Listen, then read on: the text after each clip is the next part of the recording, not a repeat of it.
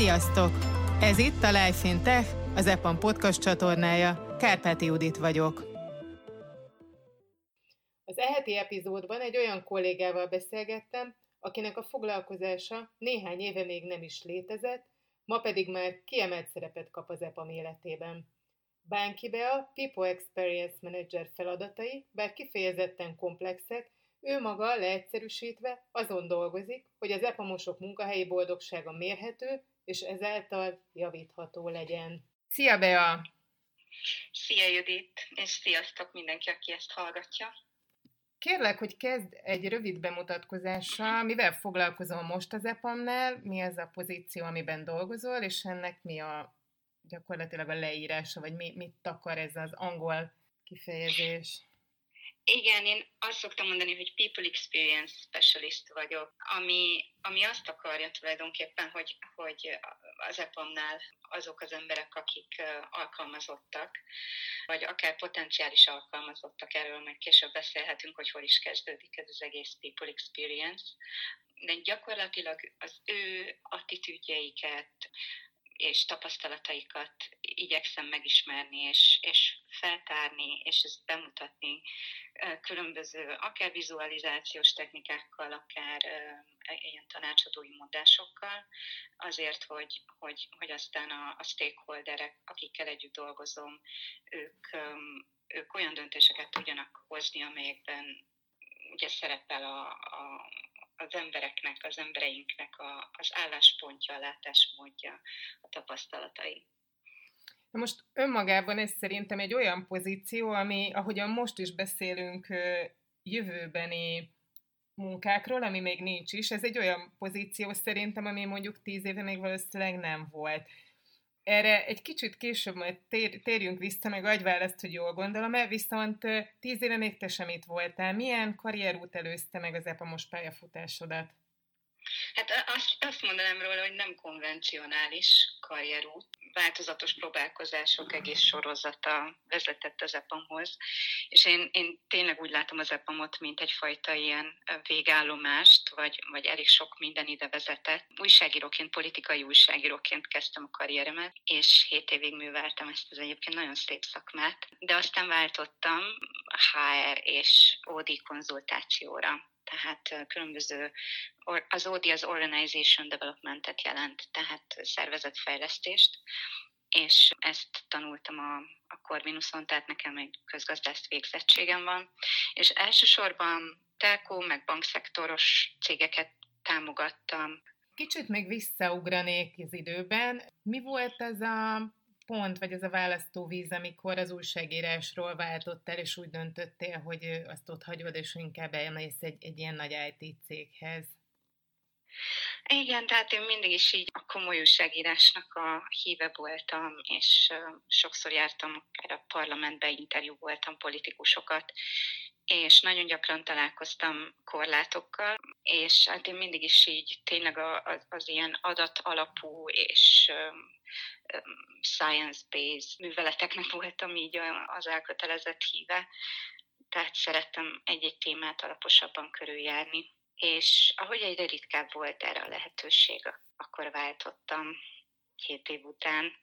Ez is egyébként egy átmenetes transition volt, tehát így nem azonnal ugrottam át erre a HR területre. Voltam egy politikai pártnak a kommunikációs tanácsadója, és akkor utána jött az, hogy egy kapcsolatba kerültem egy tanácsadó céggel, és utána elkezdtem náluk dolgozni. Aztán volt egy kis kihagyás az életemben, amikor is Amerikába költöztem, Houstonba, és három évet ott éltem, amiből nagyon-nagyon sok pozitívum született, tehát egyrészt jól megtanultam angolul, másrészt megtapasztaltam, hogy mennyire másképp gondolkodnak az emberek egy, egy tőlünk teljesen eltérő kultúrában, és ezzel a, a tapasztalattal, amikor visszatértem Magyarországra, akkor ismét egy nívós tanácsadó céghez sikerült elhelyezkednem, és itt különböző projektekben vettem részt, főleg ilyen szervezetfejlesztős projektekben, és közvetlenül az EPA mellett volt egy projektem, ami amiből rengeteget tanultam, és az vezetett tulajdonképpen az EPAMOS pozíciómhoz. Ez egy érdekes sztori, mert nagyon sok faktornak kellett szépen együtt állni ahhoz, hogy ez sikerüljön. Az Európai Központi Banknak dolgoztunk egy projekten, ők is végeztek egy, egy szörvi alapú kutatást, és arra kértek meg minket, hogy lídereknek készítsünk angolul egy, egy részletes summary az eredményekről, és az történt, hogy én beleszerettem ebbe a projektbe. És amikor így kollégáim kérdezték a folyosón, hogy na, hogy halad ez a projekt, akkor, akkor mindig el, elmeséltem, hogy mennyire szeretem, és hogy legszívesebben egész életemben ezt csinálnám. Hm. Mert erre így szintén kevés lehetőség volt, tehát ismét találkoztam ugyanazzal a problémával, mint újságíró koromban. Ugye a lehetőségek száma az nem feltétlenül fette azt, hogy én mit csinálok nagyon szívesen. Úgyhogy beszélgettem ennek a tanácsadó cégnek a vezetőjével, és ő is azt mondta, hogy látja, hogy, hogy ezek az adatalapú elmélyülős munkák azok, amik nekem így nagyon tetszenek, és hogy ő nyitva fogja tartani a szemét, hogyha, hogyha lát valami lehetőséget, akkor fog nekem szólni. Attól függetlenül, hogy ez a járhat, hogy esetleg engem elveszítenek, de nem lett volna értelme engem belenyomni más típusú munkákba, amiket így kevésbé elvezek. És pár nappal a beszélgetésünk után beesett az e-mail, e-mailes postaládájába egy megkeresés Branyic Kimrétől, aki ugye a, a Magyar Epamnak a HR vezetője, elküldött egy, egy ilyen one page egy ilyen egy oldalas leírást, hogy kit keresnek, és mikor elolvasta az akkori főnököm, akkor azt mondta, hogy hát így a job descriptionről egyetlen egy dolog hiányzott, az én nevem. így alaptetején. És akkor meg is kerestem Imrét, beszélgettünk egy két-három órát a, a pozícióról, ami egy, egy újonnan alakult pozíció, tehát ez korábban nem létezett az EPAM-nál, és utána találkoztam két nap múlva Széni Zoltánnal, aki az európai hárvezető, és vele is volt egy hasonlóan hosszú beszélgetésem magáról a pozícióról és az EPAM-ról, és hát úgy láttuk, hogy nagyon nagy a, az átfedés a között, amit így én elképzelek, mint álommunkát, és a között, amit ők keresnek. Úgyhogy egy hét alatt gyakorlatilag lezongoráztuk ezt, és egy másfél éve dolgozom ebben a pozícióban az EPAM-nál. Kérlek mondd el, hogy mi a te álom munkád, és mi ez a leírás, ami azon a papíron szerepelt, mi mondod, hogy nagyon nagy az átfedés, akkor, akkor gyakorlatilag majdnem mindegy, hogy a leírást mondod, vagy az álom munkádat, de valamelyiket a kettő közül. Igen, nagyon nagy lesz az átfedés, azt gondolom. Gyakorlatilag arról volt szó, hogy van ez az engagement survey, amit Európában elsősorban Európában, de Amerikában is futtatunk, évente háromszor, ez a Pecan Survey. Biztosan ismeritek, vagy találkoztatok már vele, esetleg is töltötök rendszeresen ilyen szörviket. És hát azt, azt tapasztaltuk, hogy egyre több és több, ahogy egyre több és több ország kapcsolódott be ebbe a szörvibe, rengeteg adat született. Ugye ezek az adatok egy része számszerű, tehát így kvantitatív, másik része kvalitatív, vagyis rengeteg komment, több tízezer, sőt most már százezer fölött van bőven a kommentek száma, és egyszerűen nem volt arra kapacitás, hogy ezeket így mélyebben elemezzék. Mindig, amikor lefutott egy kör, meg lettek az eredmények, persze akkor a menedzserek tudtak dolgozni a saját tímjüknek az eredményein, a saját tímjükkel, és a, a people partnerek ebben támogatták őket, de kellett egy olyan ember, aki, aki ezt az egészet összefogja, és aki különböző analíziseket tud csinálni. Egyrészt a leadership szerepekben, vagy, vagy felsőbb menedzseri szerepekben lévő stakeholdereknek, másrészt meg gyakorlatilag bárkinek, aki, aki kér egy, egy ilyen részletesebb elemzést, és hát ez azzal jár, hogy rengeteg kommentet kell ugye átfésülni, átolvasni, és, és felfedezni bennük azt, hogy, hogy mik a közös pontok, gyakorlatilag ugyanaz, mint ami ez a, az Európai Központi Bankos projektem volt.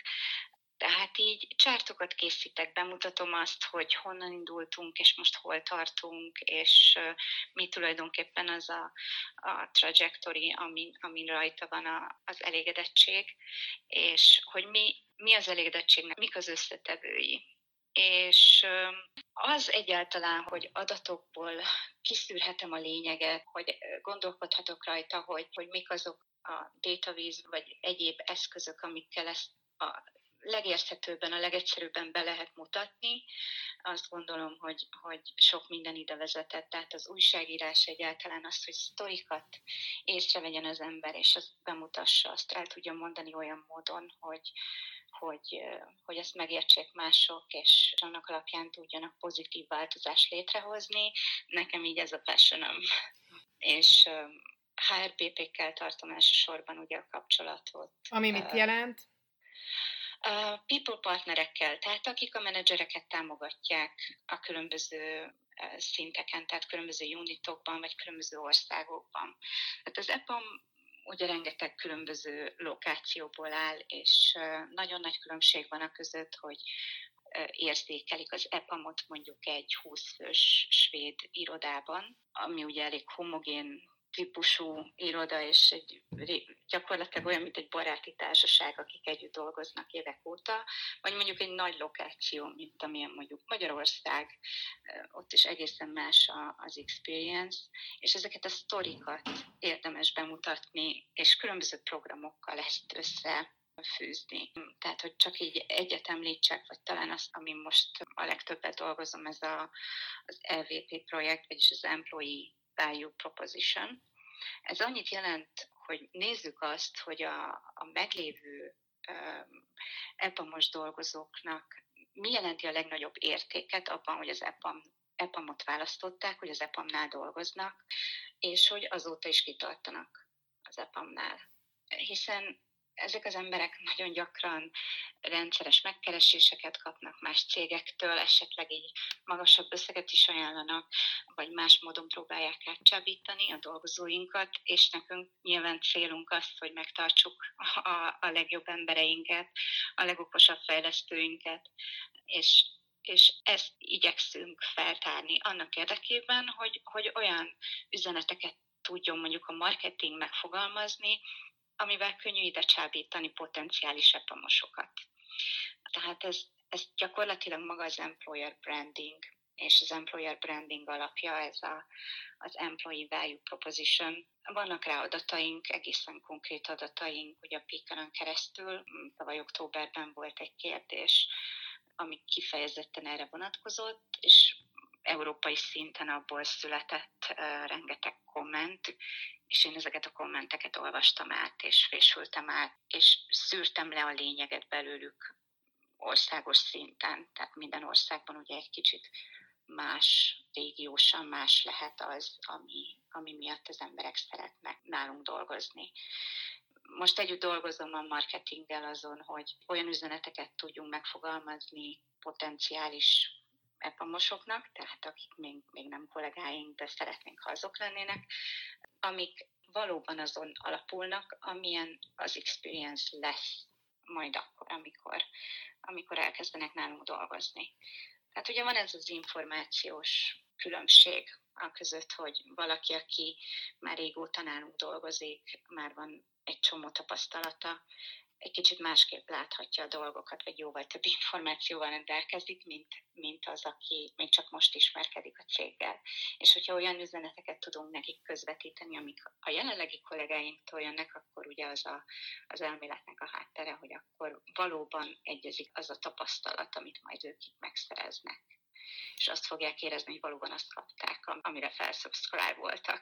Abból, ahogy beszélsz erről, az derül ki számomra, hogy tulajdonképpen te most egy magad dolgozol ezen, tehát nincs egy körülötted egy csapat, vagy rosszul gondolom esetleg? Van egy csapat, akik, akikkel együtt dolgozom, de ebben a rólban, tehát a People Experience rólban konkrétan egyedül vagyok abban az értelemben, hogy, hogy az elemzések nagyon nagy részét én, én készítem el de a munka ugye rendkívül sokrétű. Tehát, Kicsit elmondanád, hogy pontosan mik a feladatait? Hogyan, hogyan kell elképzelni egy napot, amit ezzel a munkával töltesz, egy tipikus napot, ha lehet ilyet egyáltalán mondani? Fú, az az igazság, hogy nincs is ilyen tipikus nap, mert nagyon projekt alapú ez a munka, tehát ezért nagyon-nagyon változatos, amit imádok benne, mert az újságírás is rendkívül változatos volt, és, és szerettem ennek az izgalmát. És most is megvan ez, amikor futtatunk mondjuk egy szörvi kört, akkor ti nagyjából azt tapasztaljátok, hogy kaptok egy-két e-mailt, mielőtt elindul maga a szörvi. Esetleg láttok plakátot arról, hogy, hogy mikor indul a szörvi, és mik lesznek a fókuszkérdések, vagy mik lesznek a fókuszpontok, mit szeretnénk most éppen mérni. De ez az egész munka még a, a szörvi megnyitása előtt nagyjából egy, egy három négy héttel korábban elkezdődik a csapatunk részéről. Tehát van egy pár ember, akivel, akivel együtt dolgozom azon, hogy megtervezzük a kommunikációt, megtervezzük azt, hogy, hogy mik legyenek a fókuszpontok, és, és hogy mik azok a kommunikációs elemek, amikkel bevezetjük az adott szörvit. Tehát van egy ilyen kommunikációs vetület ennek az egésznek, ez rengeteg koordinációval is jár, és itt jönnek be a csapattagok, akik, akik közül így, így sokan ezt a munkát végzik, vagy ennek a munkának a dandárját. Mm, kommunikálnak ugye különböző country HR leadekkel, tehát azokkal a hárvezetőkkel, akik a, a résztvevő országokban a HR szervezetet vezetik, és, és mindenki utána, minden HR lead kommunikál a vezetőjével, ugyanis a, ez a Peakon Survey eléggé sok flexibilitást enged meg nekünk. Tehát vannak fókuszkérdések, de nagyon sok kérdés az, az teljes mértékben helyi szintű, vagy akár ők maguk kitalálhatnak kérdéseket. És ezt utána ugye a Peakonnek a data scientistjeivel vagy szakértőivel validáltatjuk. Tehát rengeteg kommunikáció megy a a, Beacon, ami ugye egy third party vendor, tehát egy, egy olyan cég, akin keresztül ezt a szervit végezzük, pont annak érdekében, hogy, hogy meg legyen ez az anonimitás, hogy ne a mi szervereinken keresztül fussanak az adatok, hiszen mi ezeket az adatokat így ilyen szuperadmin szinten is csak nem látjuk így egyénekre lebontva, csak agregált eredményeket látunk. De lényeg az, hogy a hárvezetőkkel van egy nagyon komoly koordinációs munka, people partnerekkel,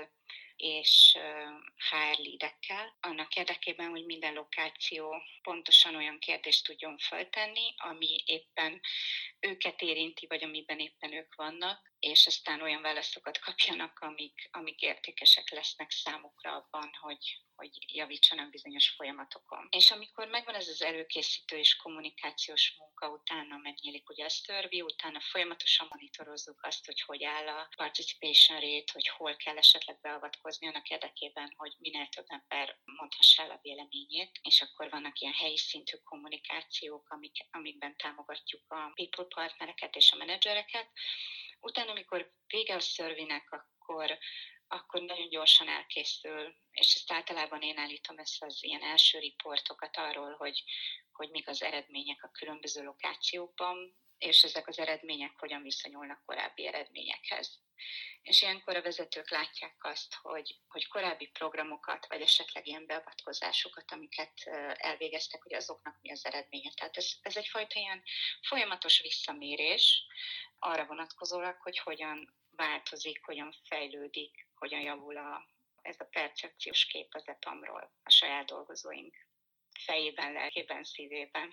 És utána különböző programok vannak, és, és az eredményeket persze utána így a végletekig szét lehet szeletelni, cincálni és analizálni, és ez az a, a munka, amivel így a legtöbb időmet töltöm. Tehát ilyenkor válik egy kicsit ilyen van sóváz az egész, így az analízisnél, és együtt dolgozom különböző stakeholderekkel, akár HR akár nem tudom, helyi vezetőkkel, és ilyenkor van az, hogy rengeteg request fut be hozzánk azzal kapcsolatban, hogy készítsünk el egy-egy ilyen riportot.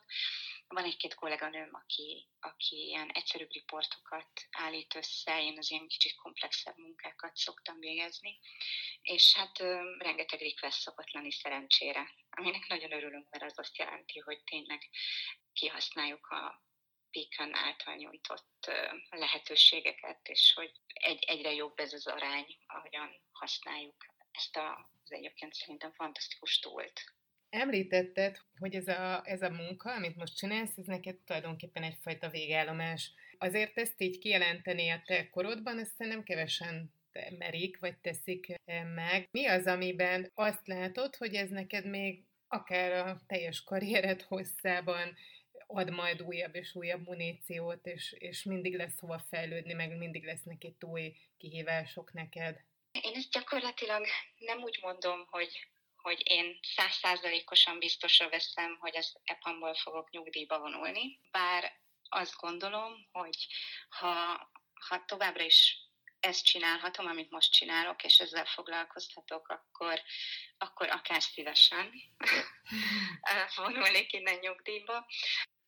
Azért gondolom ezt, mert Piköntől teljesen függetlenül gyakorlatilag számtalan más adatbázis is rendelkezésre áll, ami, amit, amit érdemes átnézni, amit érdemes így alaposan korcsra alá venni, aminek köze van ahhoz, hogy az emberek boldogabbak legyenek a munkahelyükön. Hiszen én azt gondolom, hogy a karrier adja nagyon sok ember számára így a siker egyik fő forrását, és azt, hogyha valaki napi 8 órát dolgozik egy olyan pozícióban, ahol nem érzi igazán jól magát, akkor a saját tapasztalatból is tudom, hogy ez milyen demoralizáló és, és depresszív állapot. Viszont, hogyha egy jó pozícióban van valaki, és boldogan csinálja azt, amit csinál, akkor el tud repülni ez a 8 óra, és nagyon nem mindegy, hogy, hogy életünk egy elég nagy részét milyen hangulatban töltjük, milyen állapotban, hogy a kollégáinkkal milyen kapcsolataink vannak, hiszen tényleg életünknek egy elég jelentős hányadát a munkahelyünkön töltjük, vagy a kollégáinkkal, akár online történik ez, akár face-to-face.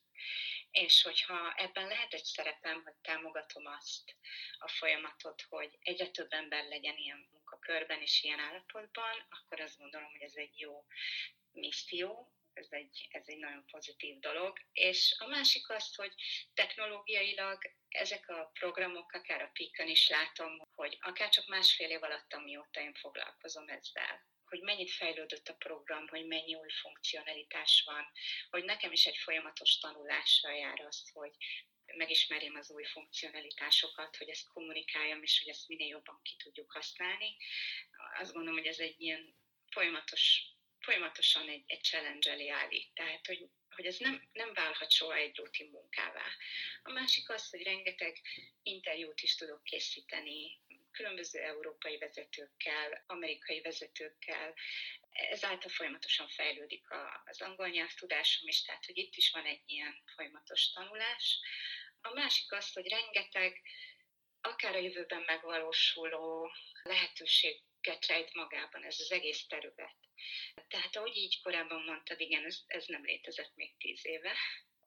Szerintem a legszexibb munkáknak a nagyon nagy része nem létezett, nem hogy tíz éve, de még öt évvel ezelőtt sem. És pont emiatt így vissza is szívhatnám azt, hogy ez a terület ez olyasmi, ami, amin itt szeretnék lenni, hiszen nem tudhatom azt, hogy milyen lehetőségek lesznek mondjuk 10-15 év múlva. De azt látom, hogy, hogy az, hogy az emberek mennyire elégedettek azzal a helyzettel, amiben vannak, ha ilyen tágértelemben fogalmazzuk meg ezt a pozíciót, mint employee experience, azt gondoljuk, hogy az egy, az egy cél lehet, vagy az egy um, purpose lehet, hogy egyre több ember legyen boldog a munkahelyén, és azért a munkahelyeknek is sokat kell tenniük, meg, meg a csapatoknak is. Tehát, hogy van bőven munka, amit, amit érdemes azért elvégezni, hogy, hogy, hogy az emberek minél elégedettebbek legyenek azt gondolom, hogy ez egy, egy jó cél. És hogy csak egy, egy apró területre gondolok, idézőjelben apró, ez a, a adatvizualizáció, ez most így rendkívül érdekel engem, és így elkezdtem megnézni, hogy mik azok a helyek, kik azok a szakértők, akiktől lehet tanulni erről, mert ebben is szerintem rengeteg lehetőség nyílik. Nagyon szeretek fotózni egyébként, tehát van ez a mondás, hogy egy kép többet mond ezer szónál. Tehát, hogy egy-egy képpel, vagy egy-egy ilyen vizualizációval el lehet mondani két-három másodperc alatt egy egészen hosszú sztorit. Megtanulni azt, hogy hogyan, hogy egy, egy Excel adattáblát, amiben mondjuk csak számok vannak, hogyan fordítsunk át egy olyan képé, ami, ami elmondja a sztorit, és amire szinte csak úgy ránézünk, rápillantunk, vagy eltöltünk vele néhány percet, és megértjük azt, hogy mi van mögötte, ez szerintem egy rendkívül érdekes terület. Köszönjük, hogy ismét velünk tartottatok. A következő adásig pedig olvassátok interjúinkat, cikkeinket a Life Fintech blogon, és hallgassátok a korábbi beszélgetéseket itt a csatornán.